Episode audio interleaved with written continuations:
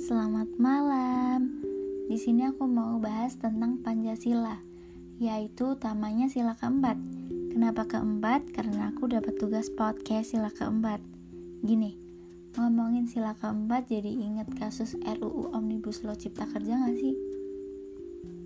Yaps, kasus yang belum lama terjadi yaitu kasus Puan Maharani mematikan mikrofon saat sidang paripurna pada tanggal 5 September 2020. Kejadian itu bermula ketika anggota DPR RI, Bapak Irwan dari Partai Demokrat, menya menyampaikan pandangannya mengenai RUU Omnibus Law Cipta Kerja.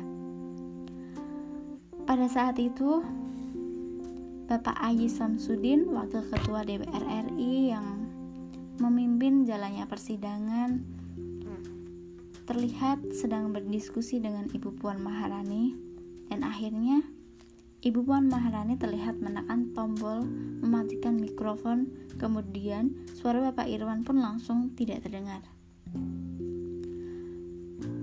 Banyak pihak yang memberikan kritikan kepada Puan Maharani, termasuk di kalangan mahasiswa.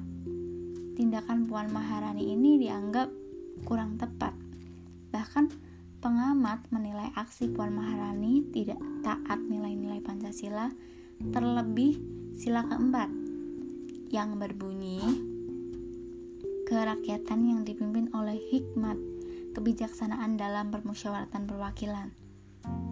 Selanjutnya apa sih Omnibus Law Cipta Kerja ini? Kenapa RUU ini yang paling banyak jadi sorotan publik? Selain dianggap banyak memuat pasal kontroversial,